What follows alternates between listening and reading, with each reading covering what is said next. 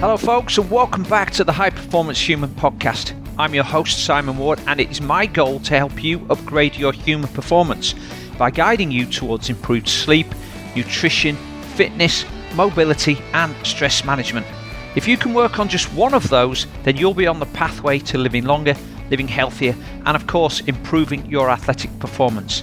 In fact, in the next few weeks we will be launching our very first High Performance Human course. We're currently open for applications for the beta version, which lasts for six weeks with an investment of just two hundred pounds per person, significantly below the final cost when the full course is up and running. If you're interested in joining me on this journey, please check out the details in the show notes below or email Beth at the triathlon coach dot com. Now, if you've been following me or listening to this podcast for a while, you'll probably know that I'm a huge fan of sleep. Four years ago, I purchased one of the first generation Whoop sleep and fitness trackers, and I can tell you that it has changed my whole approach to training and recovery. And that's why I'm delighted to be joined on this week's podcast by Mike Lombardi, who's a strategic partnerships and performance manager at Whoop. Mike's also a high performance rowing coach, and like many Whoop employees, he started using the product before he joined the company. This is another really insightful conversation, and I hope that we can share some of the enthusiasm that Mike and I have for Whoop and why it will be a good addition to your sleep and recovery tracking. And again, as with most conversations, we chat about lots of topics, including Whoop data, sticking to the seventy mile an hour speed limit and why mindfulness is the key to both. We talk about the accuracy of Whoop and the three pillars of Whoop data management. Why you should use a smartwatch like a Garmin or a Suunto and a Whoop together rather than relying on data from just one. Typical Whoop users and why Whoop is a behaviour modification tool. We talk about respiratory rate and how it became a key indicator for COVID sufferers. Why adjusting training in response to Whoop data can help you to be more consistent with your training in the long term. Why regular movement practice can reduce pain and improve your H R V and sleep. We talk about breathing practice and how it can lead to better sleep and recovery. And finally, we talk about the three benefits that you will get if you invest in a Whoop sleep tracker. So, let's get cracking and chat with Mike Lombardi. Welcome to the show, Mike Lombardi. Thank you very much for having me. Happy to be here. Well, it's it's a great pleasure, actually, and, and more so because I have been using the Whoop now for over four years. I bought my first uh, Whoop. I think I'm on version three now. Uh, and I bought the Whoop when you still could buy them. Of course, you, you have a subs- it's a purely a subscription model now, isn't it? So I guess that must make me a bit of a, a bit of an early adopter in terms of this Absolutely. Type of technology. Definitely one of the, the very few first, let's say, couple thousand who know even knows. Um, I remember it too. Uh, I'm one of those as well. So it's uh, it's been man, it's been a few years since we we uh, we shifted to the subscription, but we appreciate you being on for so long. Believe in us in, at the beginning. Well, I, I love technology. I'm I'm really interested in that sort of self-quantification. I'm currently trialing a constant glucose monitor just to learn things that you can't necessarily learn about yourself just by feel. And it, it's it's interesting how how you can correlate what you feel with what the data actually is, and sometimes how they're completely different, and sometimes how they They are the same. And it's nice to, you know, it's nice to have more than one point of reference, isn't it? You know, like like when you're navigating, you triangulate where you are based on three points. And I, I feel like yeah. using the Whoop and using your own subjective feel is is probably the best policy for everybody. Yeah, you know, Whoop's just another data point, like you said. It's it's a valuable data point because these are things that you can't necessarily feel. But mm. it, the more things that you're putting in, like you said, you're monitoring glucose. Um, There's plenty of times when you can look at a Whoop recovery score and you say, no way. And then once you kind of get moving, let's say you have a green recovery and you feel fatigued. If there's a reason that you feel fatigued, let's say you're deep in a training block, like, yeah, this makes sense. Maybe this is um, not exactly what I should be doing today. Um, so you don't have to tee off on a day that it's green. You take a recovery day. If like your body's truly telling you, take a recovery day. Um, Same thing goes the opposite way. You can be in the red and then go hit a personal best. You can run a marathon. Mm. Um, there could be a reason that some, you potentially got a red recovery. Um, that doesn't mean that you can't perform. So it's another data point that should guide your decision making, but shouldn't be the be all end all of, oh man, I can't do anything because this is what my recovery score is. I I've said this a few times now, but I think the data from the Whoop is a bit like having the speed limit displayed by the side of the road. Yeah, you know what the that's, you know that's the speed, pretty accurate. You know the speed limit is, well, in the U S it's one hundred, right? In the U K the the national speed limit on the on the motorway is seventy miles an hour. So you know that the speed limit is, and if you recklessly go above that speed limit and you have no idea how far you're above it, or even if you're above it, you're more than likely get going to get a ticket. But if you know that you're traveling at seventy-five miles an hour and the speed limit is seventy, you're mindful about where you are, where the speed limit is, and what you should be doing. And I think the Whoop data is the same. You know where you're at. You say you might have a red recovery, and so you know that, but you're also mindful of how you're feeling, and you're mindful of the sessions you do, and that might adjust the way you're thinking rather than just recklessly carrying on, which you might do if you didn't have any of this data. Right. I, I, absolutely. I, I've, I actually don't think I've heard the um, speed limit one. That's really good. It's uh, it's copyrighted now, but I'll... I'll you it's can... yours, yeah. I, I give you all credit on that. I haven't heard that one before. I've heard well, stoplight, but I think speed limit's a little bit uh, better because it's, you know, open to interpretation and you might get caught. Um, so those are those days when you push it in the red and you tweak something. Uh, but you know, you, you gotta fly too close to the sun sometimes to, uh, to figure out what your limit is. Mm. Well, let, let's go back a bit then. So, um, did you start working for Whoop before or after you were a user? After.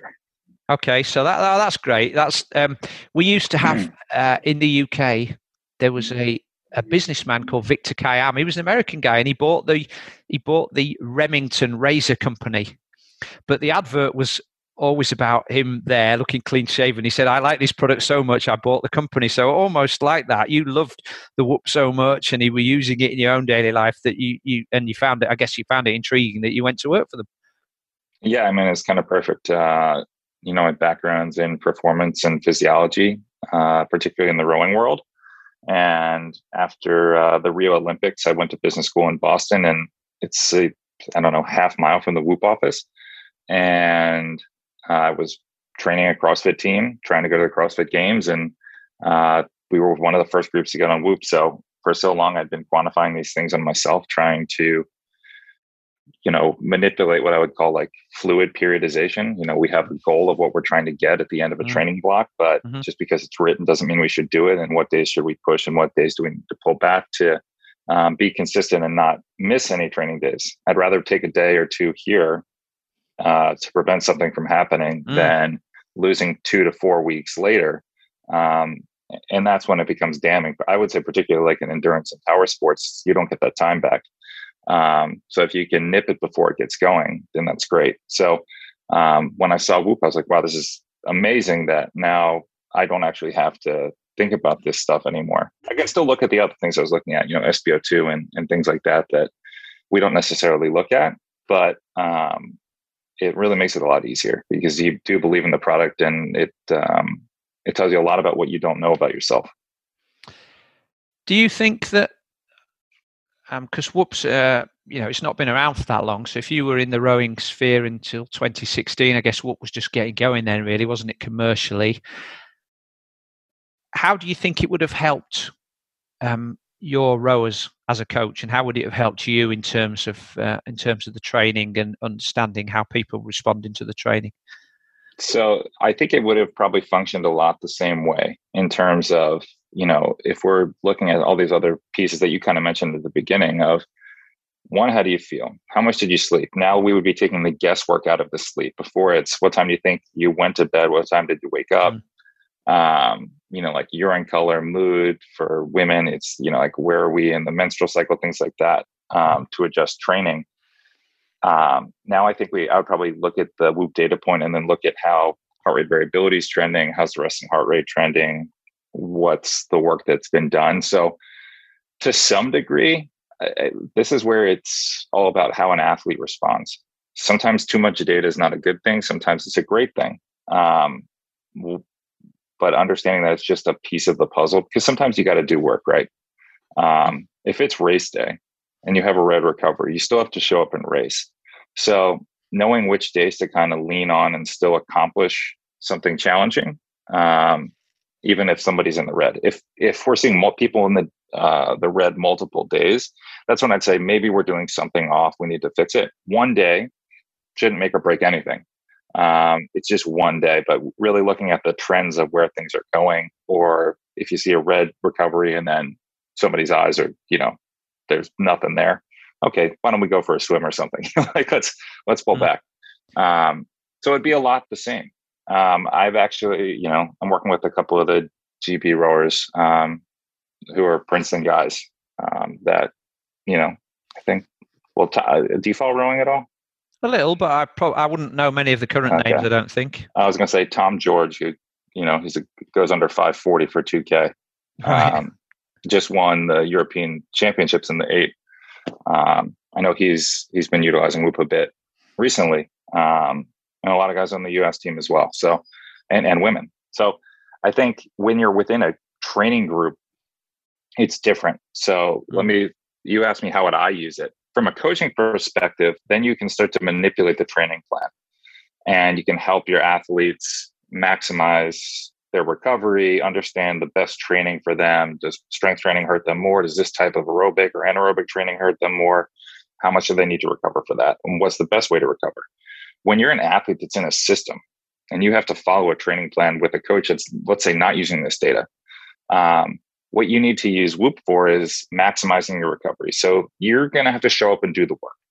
And what you need to do is figure out, what am I doing in the times that I'm not in a training session that I can bring myself back to as near one hundred percent as possible on a regular basis?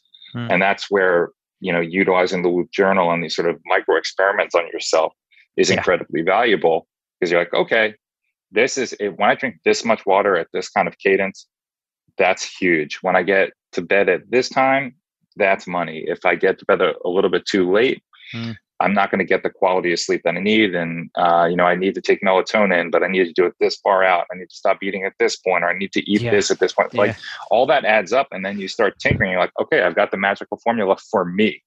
Now, what you do is probably completely different from someone that your training partner. Mm. So it's, it's good to measure and know. Yeah. And if I think about some of the elite coaches I've had from lots of different sports, you know, when, when you have people in a program all the time, you, I've come to realize that these guys have an intuitive feel for their athletes. When they see them walk into the training room, when they see them walk onto the park, you can tell by body language, by facial expressions, by engagement, how people are doing, can't you? But as you say, this is just another data point um, to enhance that, in the same way that, you know, you know somebody's running well or rowing well, but then you do a test on them and you that just confirms it, doesn't it?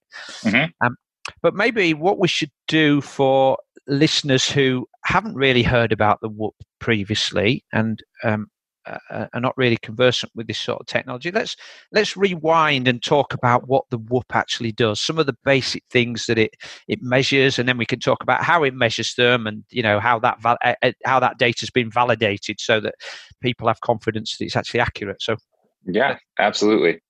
So Whoop, for everyone that's been listening and has no idea what we're even talking about, uh, it's a wearable device. You can wear it. We we say on the wrist, it's wrist, bicep, arm, really anywhere that you can keep it in flush contact with your skin. Um, and we're constantly pulling data. It has no face. It doesn't have a watch face. It's not going to tell you time. There's nothing on it. It connects via Bluetooth to the Whoop app, and all everything is processed within the app and within the cloud. So our servers are constantly pulling your data and processing this information. So there's three main pillars of Whoop. There's strain, which is effectively internal load. So how hard your heart is working throughout the entire day. A lot of wearables are measuring steps. They're measuring how far you're going, how fast you're going, things like that. What we're looking at is, you know, if you have a busy day, what does that look like? If you're, you know, run around, if you're on kid duty and you've also got to make dinner and get your training in and work and all this stuff. Um, like that's real stress and strain that you're putting on your body, and we're measuring that. So there's that. And then we're also measuring your training. So um, what does the full picture look like for you? Um, So Simon, if you and I did the same ten K run, same pace, same recovery score, we're probably going to have different strain scores because our physiology is different and how that same exact output affects us is going to be different. So that's really kind of, strain is a byproduct of everything that happens in the day, and it's cool to look at and understand. And for us, the scale is zero to twenty-one. Can I just jump in there then, Mike? Because if I have one, if I, and I, I've loved wearing this product, you know, I'll say I've been wearing it for four years and I've had ample, ample opportunity now to decide I'm not going to bother with it, but I keep coming back to it. Um, but if I have one frustration, it's that sometimes I feel like the, the strain part of it and the heart rate measuring from the wrist is, um, is, is off, and it overestimates what I've been doing. You know, I have an intuitive feel for how hard I'm working when I'm running or cycling. I know where my aerobic threshold is.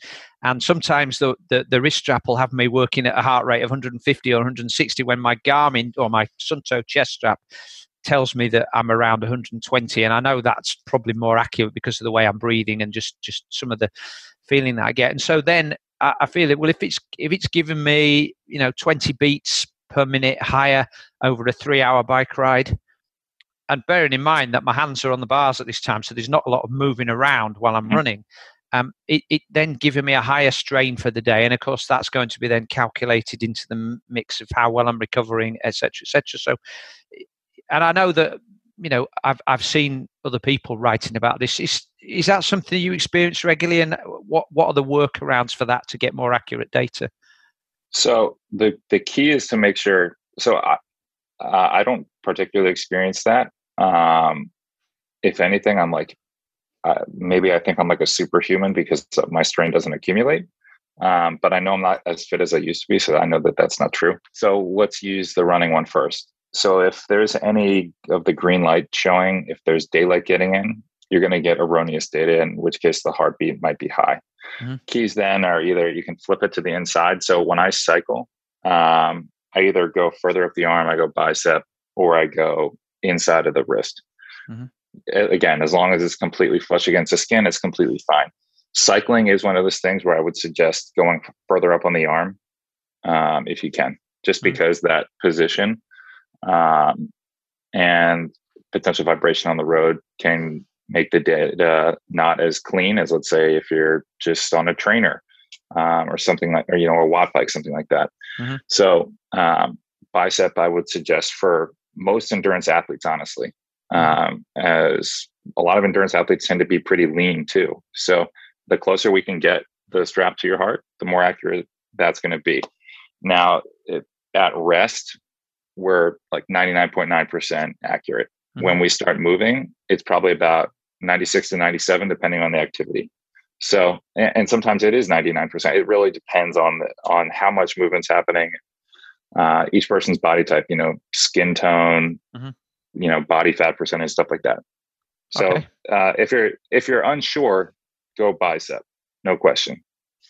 All right, you I'll honestly forget it's there. Yeah, you know, yeah, I'll I'll try that. I mean, I, you know, I read. I don't know if you saw D C Rainmaker is well known within the triathlon world because he does reviews on just about mm-hmm. every product, and he was pretty scathing of it, of the Whoop, based on the heart rate. And I've had a lot of people that when I've when I've been talking about this, are going, "Oh yeah, but D C Rainmaker says that it's not very good, so you know I think it's a waste of time." I mean, and personally, I'd say you know make your own mind up as to it, you know, and think about all the benefits. You're talking about heart rate data, whereas the sleep benefits and all this other stuff, and and the behavioural choices, which we'll come on to later, uh, in my mind, far outweigh um, some some heart rate data that might be a little erroneous at on certain sessions, but um, you know it's. He's got a big reach and a big influence, and that sort of thing tends to stick, doesn't it? Unfortunately, I, I was yeah. with, I was with another product where he he um, he gave us the uh, a bad write up as well, and it, it's um it's amazing how that sort of stuff sticks in people's minds.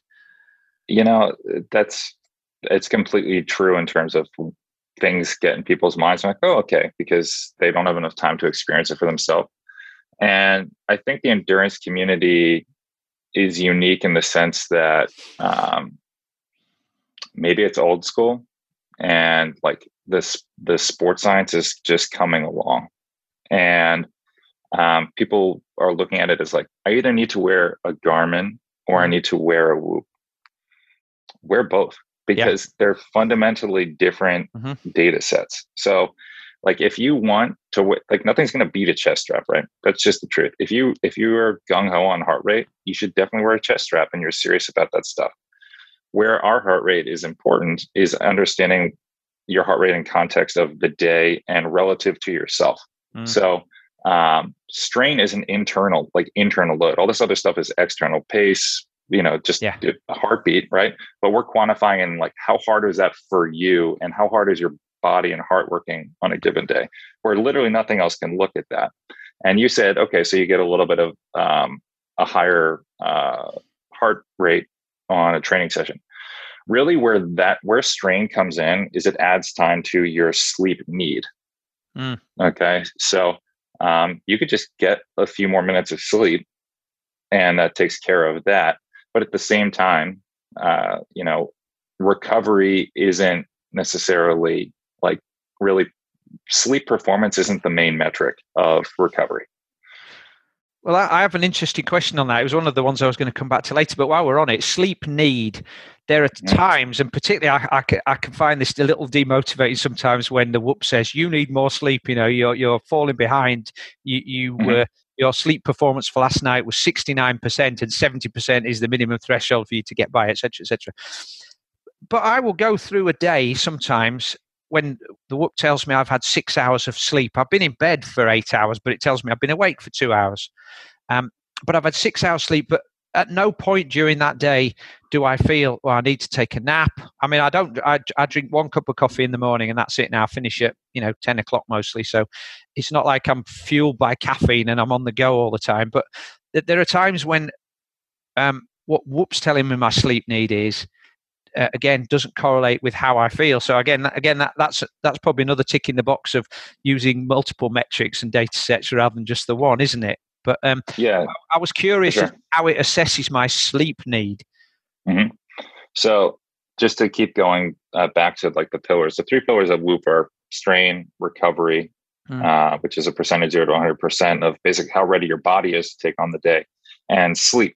So we're measuring your sleep. We're giving you what we think your sleep need is, as and your sleep performance, which is how much sleep you got uh, divided by how much sleep we said you needed. So it, that's also a percentage. Mm-hmm. So sleep need, what we're doing is we're taking your last thirty days of actual sleep. That's the baseline that we're operating off of. Then we're taking however much strain you've been accumulating, we add that. So you had a high strain day, we're going to add twenty minutes. Um, so let's say you start at seven and a half hours as your baseline. Add twenty minutes. Okay, we're up to seven fifty. Every time you don't get one hundred percent of your sleep need, you uh, accrue sleep debt. So effectively, when you don't get that one hundred percent, we're going to add a few more minutes. Let's say you've been getting eighty-five percent of your sleep need. Let's add another twenty-five minutes. Okay, we're well over eight hours now. Um, and when you take naps, you said you don't take any, which is fine. Um, I think most adults probably don't have time to take naps during the week. Um, but if you maybe squeeze one in on the weekend, that's going to reduce some of that, that sleep need. So any sort of nap or getting over one hundred percent of your sleep need is going to bring that number down. Again, think of it like the stop or the, uh, the speed limit. In a perfect world, yeah, you could get nine hours of sleep, um, ten hours of sleep. Uh, realistically, most adults are probably going to get between six and a half and eight.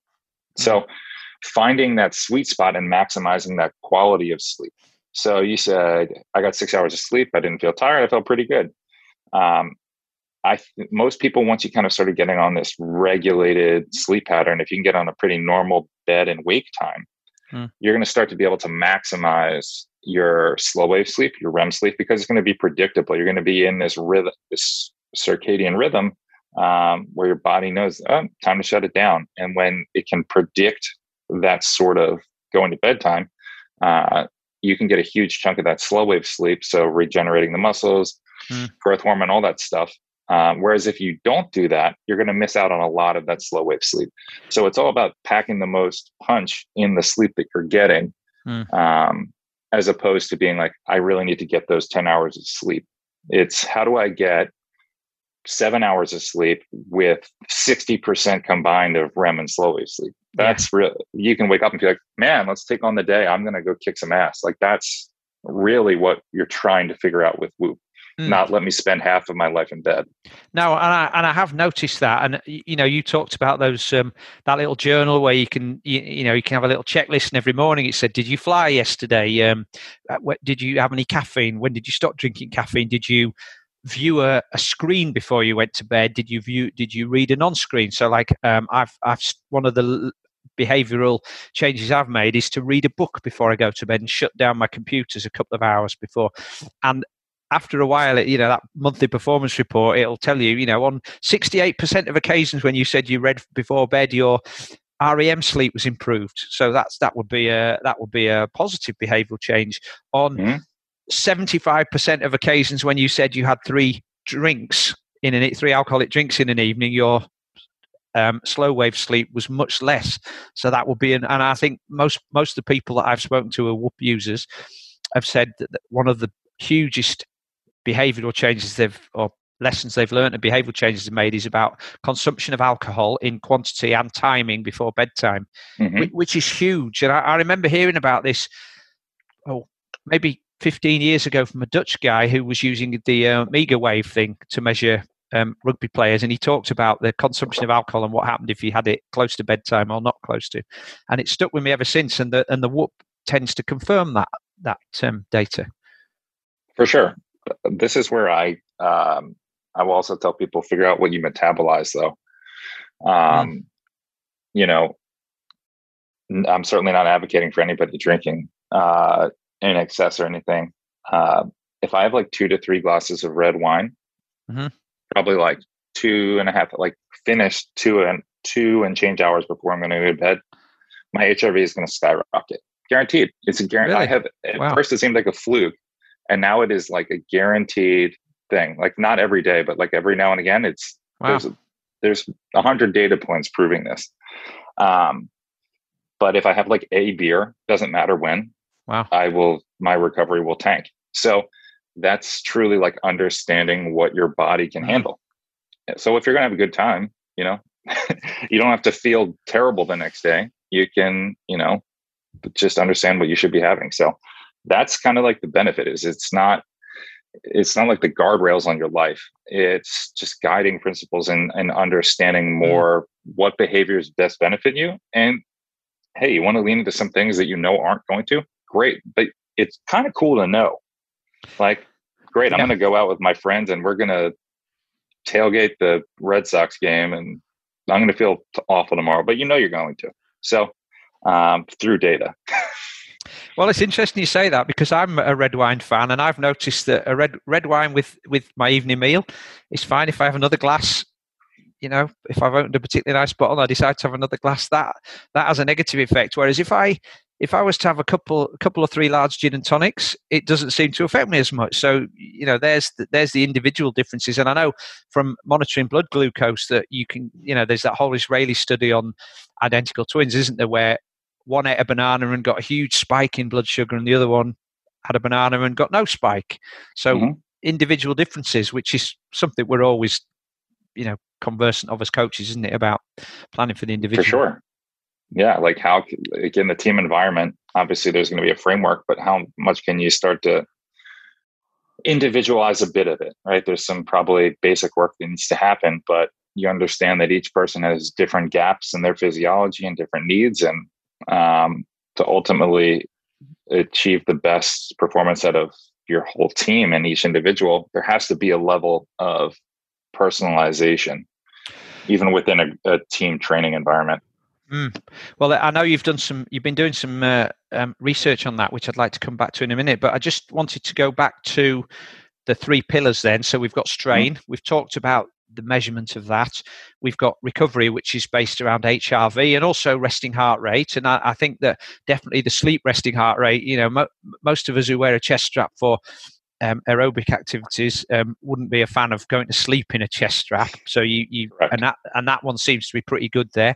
And then you've got um, and then you've got your sleep. And so then the next question, particularly around sleep, is, well, how accurate is this data? You know, I, I know you've got some validation studies done, and we'll mm-hmm. make a note. We'll put a, a reference to those in the show notes so people can see the um, the, the the research data. But you know, how accurate is this? because I've spoken to some sleep experts who dismiss the, the who, who seem to dismiss the ability to measure R E M sleep and slow wave sleep accurately.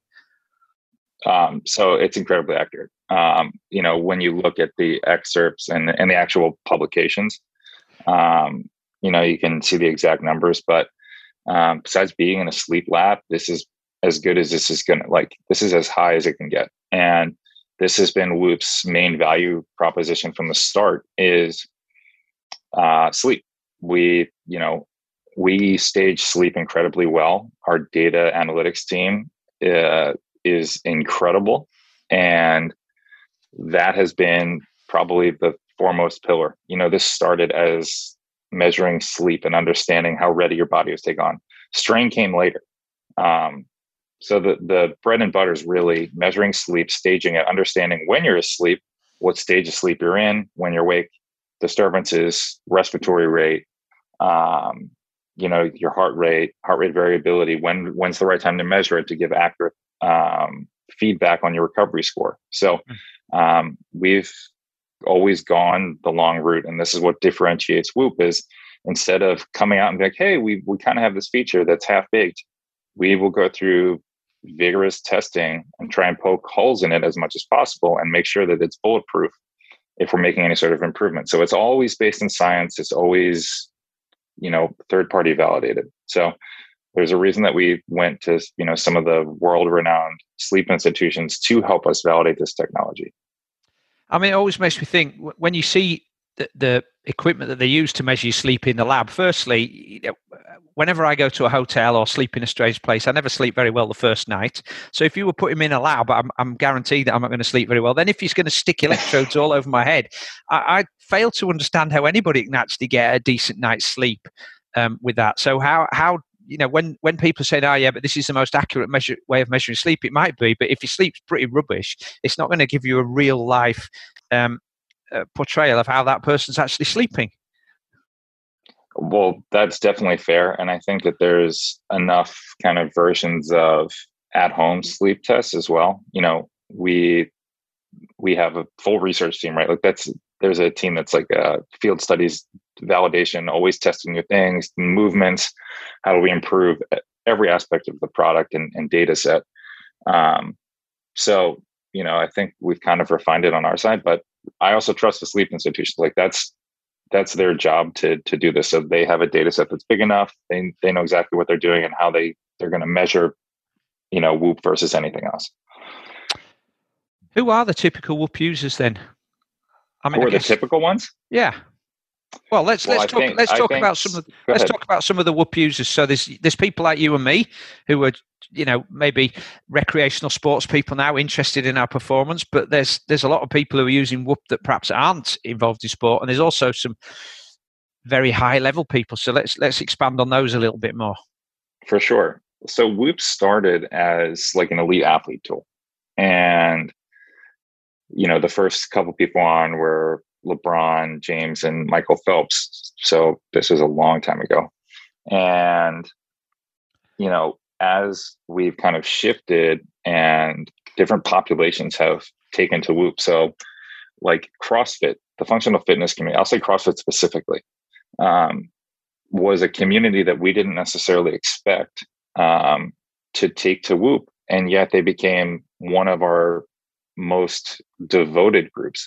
Um, Really what you're looking at is people that, I'll give a general overview, it's people that aren't professional athletes, but still identify with an activity um, as like a major part of like their purpose. So yeah, do you do weightlifting? Do you cycle? Are you an endurance athlete? Do you do triathlons?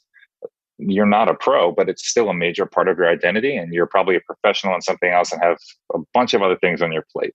Um, but what you want to do is you want to maximize your time with the thing that you love. So if it is cycling or swimming or volleyball, whatever it is, how can you, you know, put all these other things in place so that when you get your hour, two hours, how much time you you have for yourself, um, that you put the best out there. So it really is anything. So pick any activity that in the world that you're possibly thinking of, that person's on Whoop, and at different levels, right? Um, you've got people that are young, you know, we don't uh, generally say for people to like under eighteen to hop on, and more so through like the puberty and hormones and all that kind of stuff. Um, so let's say the, the college athlete is really kind of where we're starting, and it goes up to, you know, my parents are on, they're seventy years old. Um, and they've retired and they like to play golf. So it's like, well, how much should I take a day off from golf? My body kind of like using the data for whatever you want to do. So it's a, truly all walks of life. So we did start at this elite athlete, and now it, we want Whoop to be for everybody, um, because everybody can measure and improve something. And it's just about, and you and I were talking about this before, it's a behavior modification tool. Ultimately what Whoop is, it's a behavior modification tool for anybody. So um, if you're willing to measure where you are now, you can make real tangible improvements that are, that are going to help your quality of your life and your health in a way that's unique and different from anything.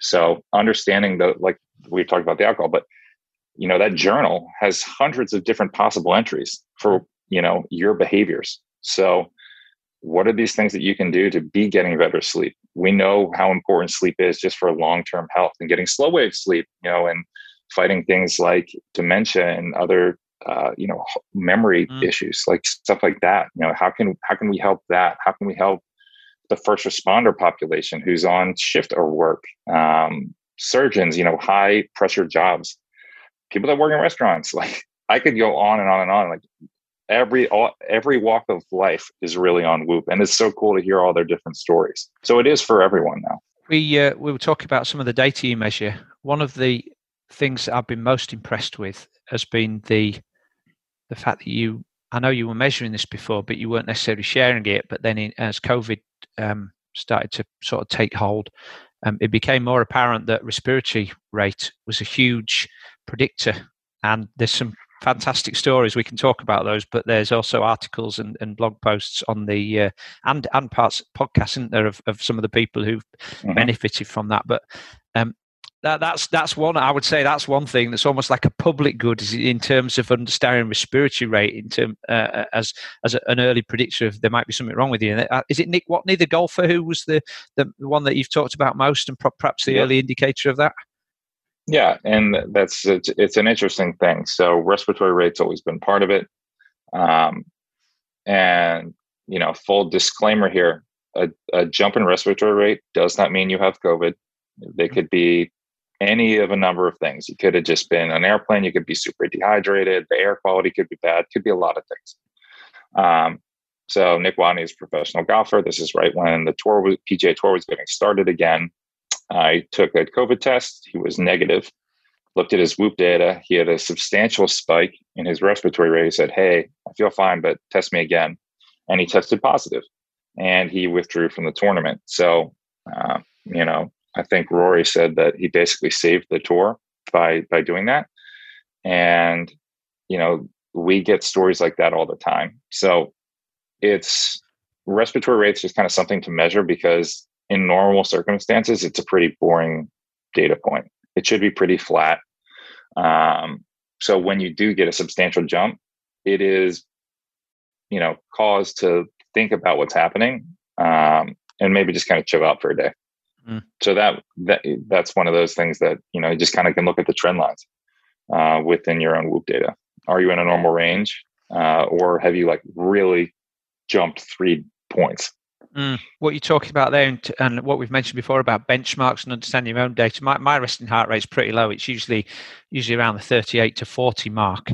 But I did wow. notice, you know, um, I had a ten percent jump. So uh, just after Christmas, I had, a, I had a period of time when I just wasn't feeling it. You know, I wasn't one hundred percent. I was, I was getting a quite, I had one week when I had six out of seven days of um, red recoveries, low heart rate variability, d- felt like disturbed sleep. I wasn't doing a great deal of training, but I think it was a hangover from something else. But I was, I was worried that I was coming down with, with COVID, although my respiratory rate was fine, but my resting heart rate was definitely up by around forty-four, forty-five. So, you know, the first thing to do was to, to just to back off the training. And, um, but, but it's just, again, it's just interesting knowing that data, isn't it? It correlated with how I was feeling and, and mm-hmm. created a behavioral change rather than just battering on thinking, well, you know, I'll, I've got training to do, so I'll do it. Exactly. And, and sometimes you don't feel it, right? That's the kind of interesting thing is, mm. um, you know, you see a jump in heart rate, resting heart rate, and, you know, a decrease in heart rate variability. Okay. Did I have a hard session yesterday? Yeah, maybe. Um, that makes sense. But if you kind of continue along that path, maybe uh, if it's getting worse, hypothetically, m- maybe you're coming down with something that you just don't know yet, mm. or you're going the road of, um, well, I guess, how do you think about it? I, I think there's not overtraining, there's under recovery. But oh yeah, um, yeah. I I, yeah. I agree. Yeah, yeah. It's it's you can do the same training week in and week out. Some days you breeze through it, and other times um, it's just too much. But then when you look at the whole picture, you you're traveling a bit more, you're working longer hours, you're not mm-hmm. getting as much sleep, so you, you're under recovering. So I, I totally agree there. Yeah. It's, so it's you're just going down this road of under recovery, yeah. and you need to pull back. So that's really um, however you're thinking about it. So getting back to what we talked about earlier. Pull back a day or two, or even five, right? If five days saves you six weeks, it's worth it. Yeah. And I mentioned the research that you've been doing. Um, Dan Plews is a, is a good friend of mine. I've known Dan for a long time. I used to coach him. Um, he's, he's Olympic physiologist, works with the rowers mm-hmm. over in New Zealand. I know he's been collaborating with the Whoop. And Dan did some research last year where he was looking at, um, a structured plan versus a dynamic plan, which was adjusted based on H R V. And Dan's done a lot of research on H R V as well. Mm-hmm. And looking at the differences. And then I know you've done your own, um, you've done your own research, haven't you, with the running group? Yep. Um, is it the Tracksmith group? Uh, um, Tracksmith was part of it. Yeah. Mary Kane, has she been involved in mm-hmm. it there? And and yeah, so, she helped with the training program. Yeah. Yeah, and so you've you've you've done a podcast. And I remember, so I did a podcast with Dan, and we talked about that. that sort of um, a dynamic program adjusting based on H R V results, and then the follow-up there. And I, I love that whole thing about, wouldn't you rather miss a couple of days now than two or three weeks further down? Of course, you have to have a, you have to have long-term thinking in order to be able to make decisions like that. Most people right. don't. But um, again, when you've got supportive data like this, plus research that shows that in in the long run, you, you'll actually end up fitter. And I think that other the other bit that came out of it was, if you've constantly got training when you've got low H R V, but but you're following the program, then you more you may be more prone to injury in the long term as well. For sure, um, yeah, I think that's that. You're you just start living in this state of under recovery, and this is where people who aren't measuring these things, you know, your body just adapts to a lower level of performance, but you think it's a hundred percent. So let's say you're not getting enough sleep. Um, you're pushing it a little too hard. You're not taking the right food in. You know, you're doing all these things a little bit wrong, but you show up and you give your one hundred percent or what you think it is. And maybe that's seventy percent of your potential. You just don't know. So, you know, we measure so many other things. It's crazy not to, to it's just crazy not to know, I guess, is, is at this point. It's so easy to know. You just have to be, to be willing to listen to what the data is telling you a little bit. I'm interested. Let's go back to CrossFit a little bit, because I've, mm-hmm. I've you know, whilst I have cross-trained for years, and uh, I wish I'd, uh, I wish I'd thought of that concept of CrossFit when it first came out, because you know, we used to do a lot of climbing ropes and a little assault course things and everything, um, just as part of our rugby training. But um, yeah, maybe I should have gone down that road. But um, what one of the things that I um, remember reading about with CrossFit was this: this you had, um, or CrossFit generally had this. Uh, Did they have the um, their little icon was Uncle Rabdo, and there was a lot of people that were talking about rhabdomyolysis, and you know how it was sort of almost a, a badge of honor to have that, which um, to me seems to go against totally against what the Whoop's trying to introduce is better recovery. So, is that is that just a section of the uh, the CrossFit community, or or is that is that a was that a um, a trait, a characteristic of, of early members of CrossFit, or or is that something that just needs to change, the propensity to uh, so overdo things? I think anybody can overdo things. Um, you know, it's what I guess I would say that that's not true of the CrossFit community anymore. It's so based in science, and mm. you know, we have our partnership with with CrossFit um, again to add mo- even more you know data driven science around sleep and recovery to the training methodology. So, um, you know, CrossFit, when it's done correctly and led by a, a good coach, um, is outstanding. Um, you know, I think like anything, um, quality control can be hard when you grow really fast. So you could go to a person, you know, you can go to a Gold's Gym or I don't, you know, Virgin Active or whatever, whatever gyms are out there, Anytime Fitness. I don't know what's available anywhere in the world, but you know, you get a personal trainer who just sat down, did a weekend course, and then they're telling you what to do. Yeah, yeah. Um, so you're more, you're more likely to get injured or rhabdo by somebody not understanding programming and, and trying to run you some through something, um, than through CrossFit. And actually, I, I believe they won a lawsuit um, over like NASM or someone else trying to sue them, saying that you get like CrossFit leads to more injuries. Um, but when it's done well, like people, people need like anything. Mm. And during, if you want to be a rower, cyclist, triathlete, you don't look at what the top of the world is doing and say, I need to go try and do that workout. Mm. You don't say, hey, I'm going to, I'm going to do two by six K at X split on the erg. And because I saw Tom George do it. No, like, have you even rode before? First off, like don't, don't, it's the same thing. It's the same thing I'd say to anybody. Hey, I haven't worked out in six months. Um, I'm going to try and do Murph. And I'll say, no, how about you see if you can run a mile first? Like very basic. So, um, just guiding people. This is, this is where, you know, I think coaching is becoming more A I driven, but you still need a coach. Mm-hmm. Um, and the human element and, and telling, telling people how to move better. Like, movement as a skill is underrated in everything. Oh, wow. And um, like you can run better, you can row better, you can cycle better, you can swim, you can lift weights, you can do an air squat, push up, pull up, any of it. There's technique. Like there's points of performance for all of these things. So um, I think when people are, are like, I just have to get the work in um, because I want to get my heart rate up. That's usually what happens. And they're like, oh, that's the person that gets, oh, I got a knee problem from doing CrossFit, or my back hurts from rowing. It's like, yeah, because you're, I don't even know what you're doing. Like, I wouldn't describe what you're doing as rowing. So like that type of thing. And you can't control everybody. You know, you see them in the big box gyms. Mm. They hop on the rowing machine. They hop on a treadmill. You're like, oh man, it's just a matter of time. Interesting what you say about movement. I've had two, oh, well, I've had Kelly Starrett on recently. So Kelly's oh, a big, good friend. He's a, he's Love a big, Kelly. big wheel in the CrossFit industry, isn't he? And he's got a lot of followers. Oh. And we talked all about movement and uh, and everything that he does. And then I had a guy called Shane Benzie, uh, an English guy who's written a book called The Lost Art of Running. And Shane doesn't call himself a running coach. He talks about being a movement coach. And he said, you know, yeah. if you want to get fast as a runner, you've got to learn to You've got to learn to move better first before you start adding all those intervals.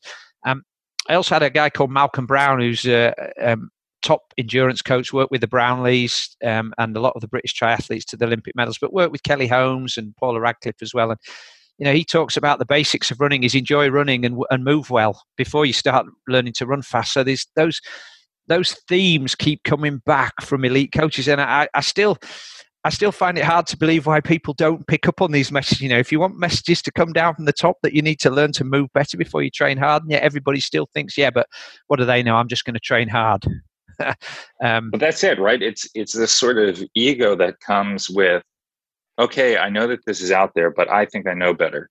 Um, sometimes maybe you're right. When it comes to like your uh, training plan, hey, I know my physiology, what my gaps are, and maybe you've done some sort of testing to understand this, but the average person doesn't know that.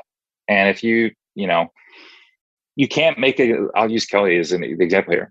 You don't become like, like a PhD and world renowned by mm-hmm. selling B S. Like Kelly is amazing. And if you, for anybody, if you haven't listened to Kelly Starrett speak um, on anything, like I, I'll plug them right now. Follow the Ready State on Instagram, watch their stuff, old mobility wad stuff. He will probably fix nagging problems that you have and you just have accepted as part of your life. So um, he's, he's truly amazing. And, and, you know, I'll, I'll give a story of uh, my wife. So my wife's a twenty twelve Olympian for U S A women's pair. Um, and after twenty twelve games, she got like really hurt, and it was like a hip back thing. Couldn't totally figure it out. You had doctors that said, you got to get surgery. You got to, you know, like Um, she like, couldn't even sit. Like, we couldn't go out to eat. She couldn't sit in a car for ten minutes, right? We went to California for two weeks, worked with uh, Kelly Starrett and Brian McKenzie. No, she just said, you're moving terribly. We're just going to fix your movement patterns. And something that existed as a chronic injury for a year was gone in two weeks and has never come back. Hmm. So like, you know, everybody that's so quick to cut you open or, you know, sell you on, you need this, this, and this, work on your body. Like, like if you do, if you, if all you do is cycle, it, like you're going to have imbalances. So if you do is run, you're going to have imbalances, row, all this stuff. Like you need to do complementary and supplementary work to keep your body in running con- or, you know, an operating condition. And that has to be part of the program. So if you have to cut time, I would say it, if you have to cut time from the actual work, work mm-hmm. session, what you're defining as work now, to be able to take care of yourself with a little, this other maintenance stuff, you probably have to do it. Um, especially as you get older. I, I lie to myself all the time. It's like, oh, you've got thirty minutes, go jam something in really quick. Um, and then I feel terrible like after that. So like, it is what it is, but um, you, you got to work the most, you, you have to take care of your body. And Whoop will tell you, this is, the, now let's bring it back to Whoop.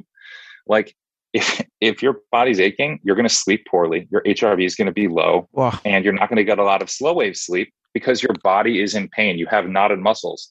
So like mm-hmm. a really good time, if you're like, hey, why don't you do some, a little bit of mobility, body work type of stuff, do it before bed long enough that it's not going to like jack your heart rate up and loosen up some of those muscles. Like there's a lot of good science and data around soft tissue work before bed and the ability to get higher quality sleep. Well, on that immediate point about feeling sore, I can attest to that from a session I did recently. And I had exactly that. I just, I felt tired, you know, physically. I was yawning. I fell asleep straight away, but I know I was fidgeting throughout the night because my hip was sore. And, you know, and I just, uh, the data, the data backed that up the next day. Going back to all of that stuff around movement and mobility. I mean, I, you know, I totally agree that as you get older, you need to spend more, you spend more time working on the framework than you do on the, on the bodywork than you do on the engine, don't you? You know, if you've been, if you've been like you or me, and we've been doing an endurance sport for, for, you know, dozen or more years, you've got a pretty good engine anyway. You're really just polishing it most of the time rather than building it. But exactly. the, bod- the body work is, it's like having an old Ferrari, isn't it? Where the engine's beautiful, but the body work's rusty and bits are falling off and the suspension doesn't work. Equally, if we spend more time doing our mobility and we get into some breathing exercises as well, and um, mm-hmm. then we're actually activating the sympathetic nervous system, and that's then going to introduce more recovery. That's going to help with our H R V. That's going to help with our sleep and getting into the slow wave sleep. So, you know, we can combine a lot of these things to build in a really good recovery strategy, can't we? Absolutely. Yeah. Breath work is another great one. I'm glad you touched on it. It's so easy to do. It really doesn't require a lot of time. Um, I think most people probably breathe incorrectly anyway. Mm. Um, Like that's another thing, like focused breathing, whereas people are just kind of like panting away. So um, I think there, with anything that, you know, there has to be a sort of intentionality about it. Mm-hmm. And you know, mindlessness um, is where the injuries come in. And I see it run so wild in endurance where people are like, I got to get this mileage in, and they shut their brain off and they forget about the quality of the, t- of the movement. Um, that they should be putting in. Um, like, think about the breathing too. Like, keep checking in. Um, you know, you can keep getting better as as you get older. I know, I don't know who would argue with that you can't, but like, I row way better now um, after my actual like rowing career than I did when I was rowing. Um, and part of that is because of all the time you put into supplemental work and building these things you didn't even know, like, you know, building your posterior chain, building your midline, understanding, you know, scapular retraction, you know, diaphragmatic breathing, like all this stuff that like when you're young, you're just like, ah, oh, just go out and wing it. Um, you can become a, like a, a true like weapon as you get older, when you start to master all these other things, particularly the breath work. Cause it is, like you said, most people live in a sympathetic state. They're just oversaturated, just going from here to here to here to here. You got to reset the system, bring the heart rate back down. Otherwise, it's going to be really hard to sleep.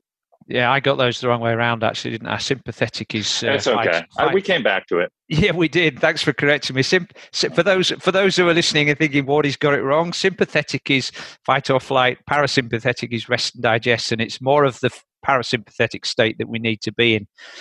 Um, I, I touched on some of the research that you've done. There's there's an awful lot going on. You talked about first responders. I think, have you not got a research study going on in some of the hospitals for people working on the front line? Um, there's there's an awful lot of collaborations that you've got now, isn't there? And the data mm-hmm. that you're picking up from that is huge.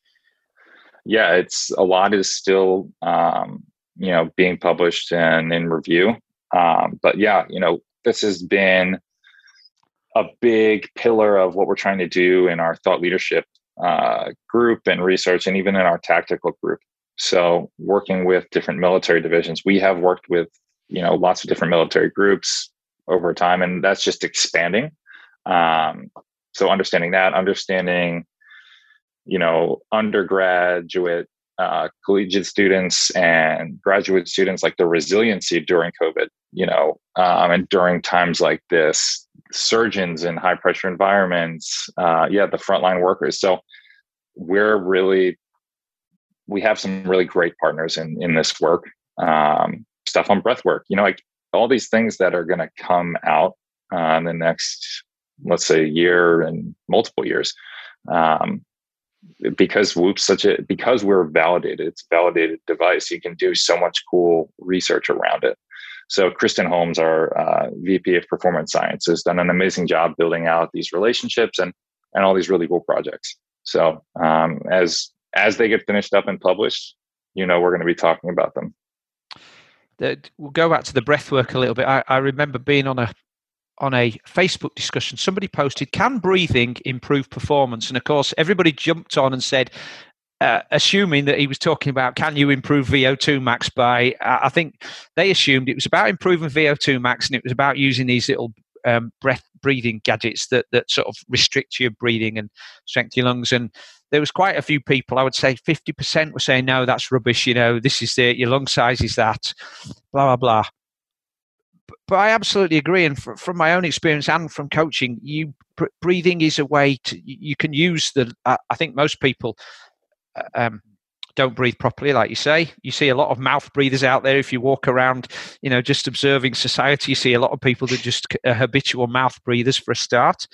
And then you see a lot of people that if you if you sit in a class or ask a class of people to take a deep breath in, the majority of them will lift the shoulders and expand the rib cage rather than mm-hmm. through the stomach.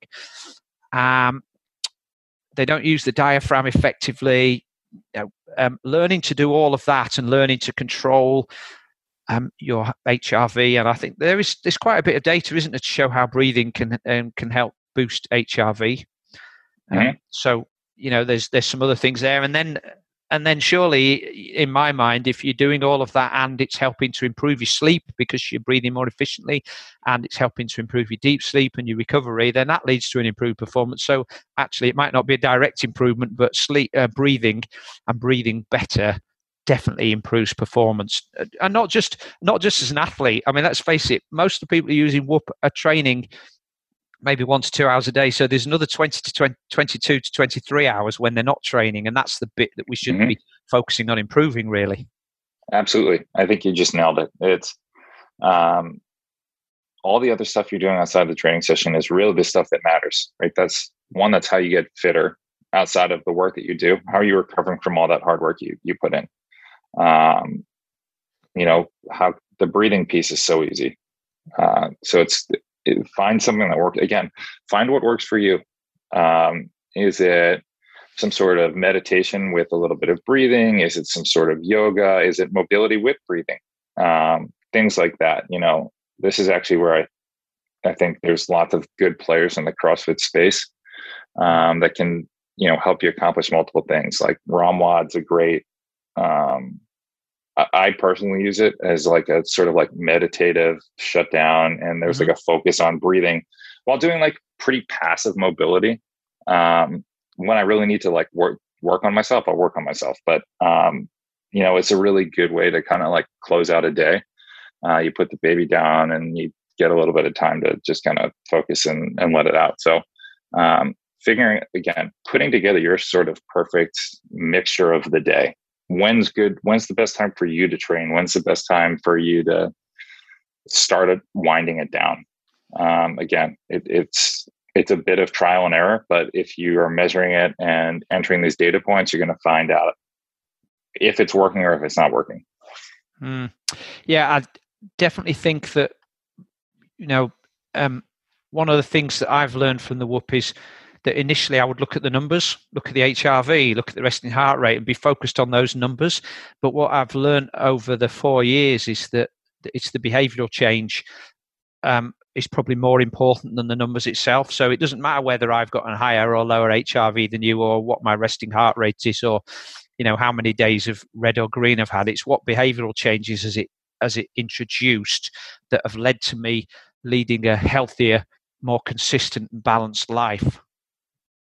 Yeah, I'll give you the good example here. So um, when I first got on Whoop, I would say it's probably near my fittest, like in my life. So in twenty seventeen, you know, you can be a coach, and uh, I was just starting business school, and I basically been training, I don't know, two, three times a day, super focused on nutrition, sleeping so much. Like my heart rate variability was like fifty. And over time, basically over the course of, I don't know, three years, um, I started training less significantly. Let's say I got an hour, maybe ninety minutes um, away from the endurance stuff, like a lot of CrossFit um, type stuff. And my all I made were behavioral changes. And my heart rate variability baseline went from fifty to one hundred. Wow. And then I had a kid in the pandemic, and now it's back to sixty. But, you know, like that, it's imp- it's kind of cool to see these like seasons of life told through Whoop data. Mm. Um, so like you can be super fit and yet you can still improve your numbers. So what I thought was one hundred percent wasn't one hundred percent. Um, exactly that sort of thing. And, you know, really the water intake. A big thing was like how much protein was I taking in during the middle of the day? You know, like I'm a big guy. I'm like six seven, two hundred thirty pounds. Um So I'm like, oh, I got to eat enough food. But I started going heavier on like veggies and plant stuff in the middle of the day. And I had significantly more energy throughout the rest of the day instead of like kind of like crashing at like two, three. So again, that, that stuff showed up in my data. Um, so playing around with, I would say one thing at a time. Once you, once you have established your baseline, tinker with one mm-hmm. thing. Don't throw five things in and say, oh, I wonder which of these is the thing that's helping or hurting. One thing, try it. If it's good, keep it. You don't have to measure it anymore. Try something else. Yeah, I love it. Just on, somebody asked me to ask you this question, and, and if there's if there's some sort of corporate reason why you can't say it, then that, then that's fine. But are there metrics that you're measuring with Whoop at the moment? So like we talked about the respiratory rate and how you didn't used to publish that, and then you started publishing it. Are there things that you measure now? I'm not sure what they might be, because you seem to have covered most things that, that aren't currently displayed or shared with the users that you might consider sharing at a later date? Um, no, it's uh, it's very transparent right now. Um, the app is always evolving, and when new things come out, then um, they become available. So uh, respiratory rate was honestly the only thing that wasn't in the app, but it was always in the web dashboard. I know that most people don't ever log into like whoop dot com and sign in, um, but there's a whole separate dashboard that you can kind of go in and look at your data on longer trends than a week. So you can look mm-hmm. at, you know, like your last six months, three months, month, couple weeks, um, and it's pretty cool too. So the respiratory rate was always there, um, but bringing it into the app um, was a you know a smart decision.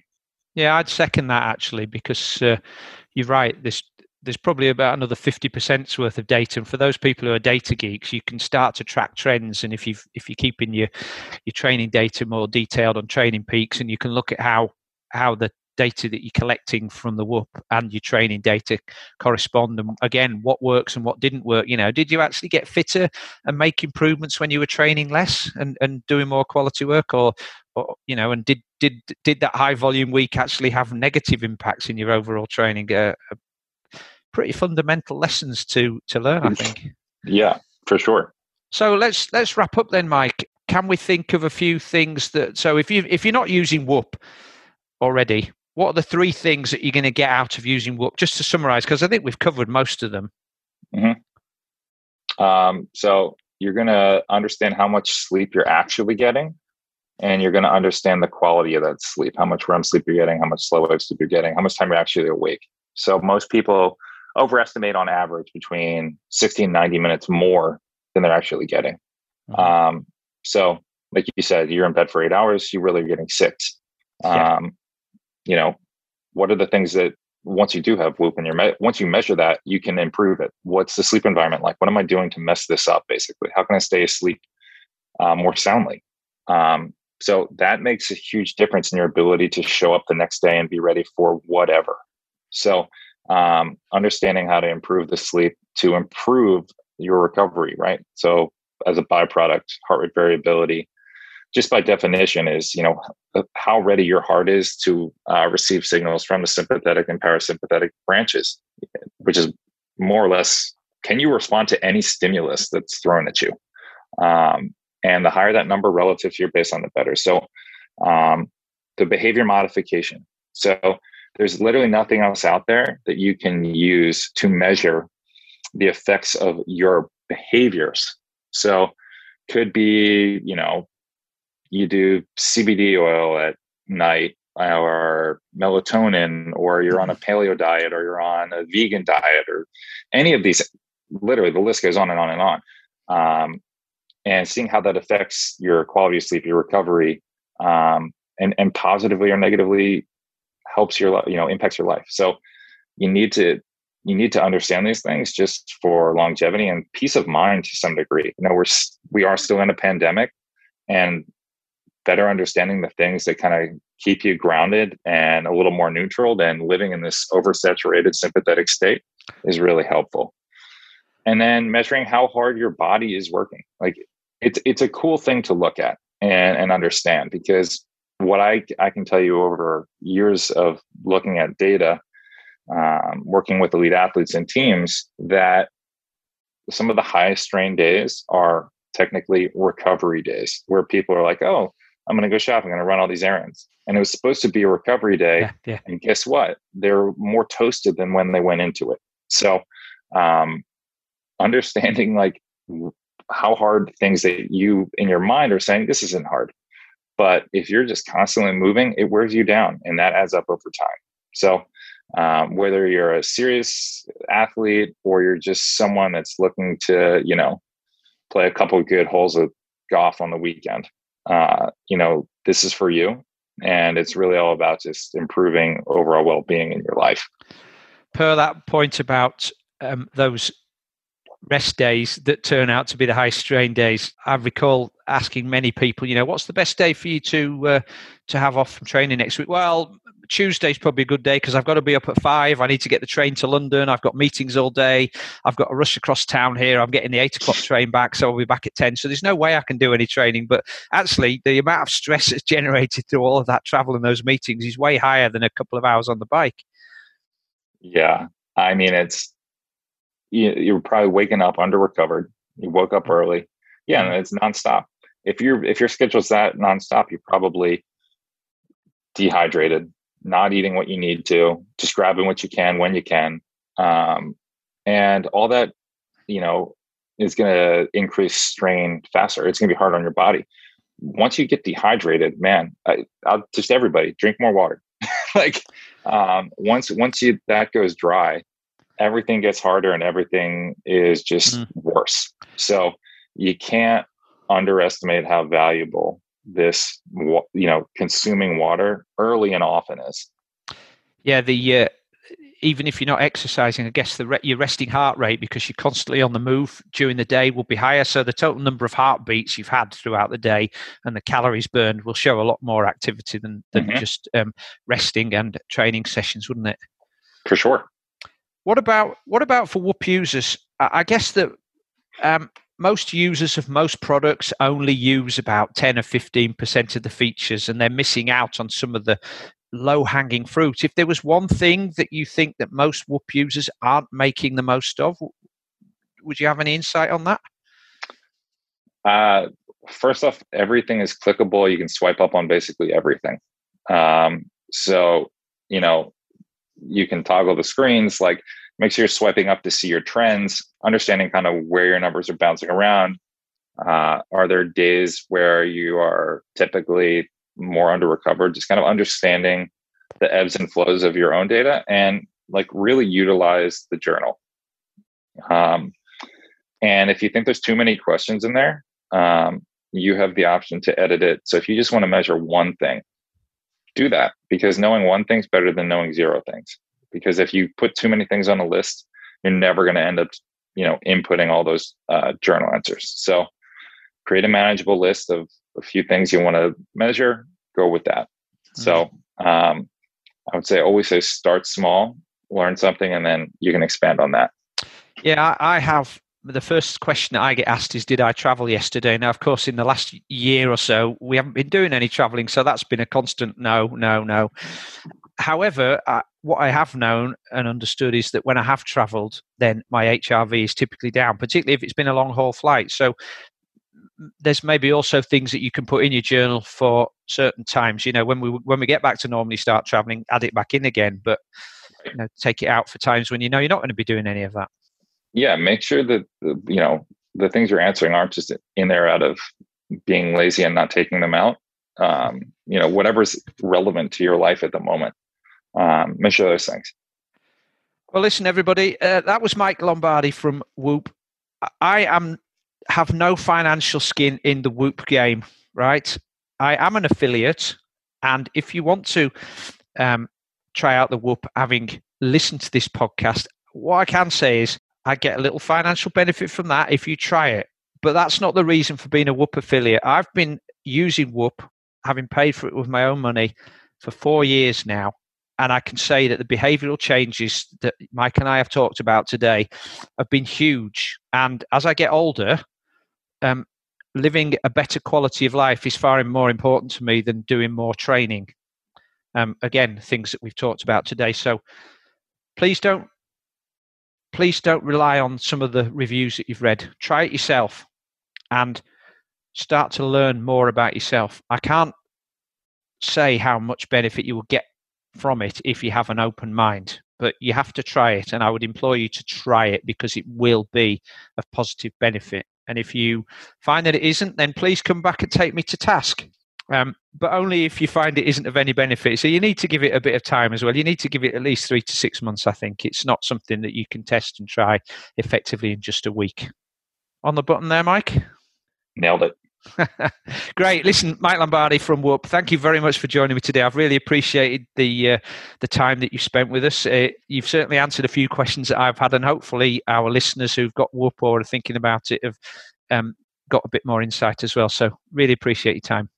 Awesome. Really happy to, to uh, top on with you. Okay. Take care, Mike. And listeners, thanks again for being here.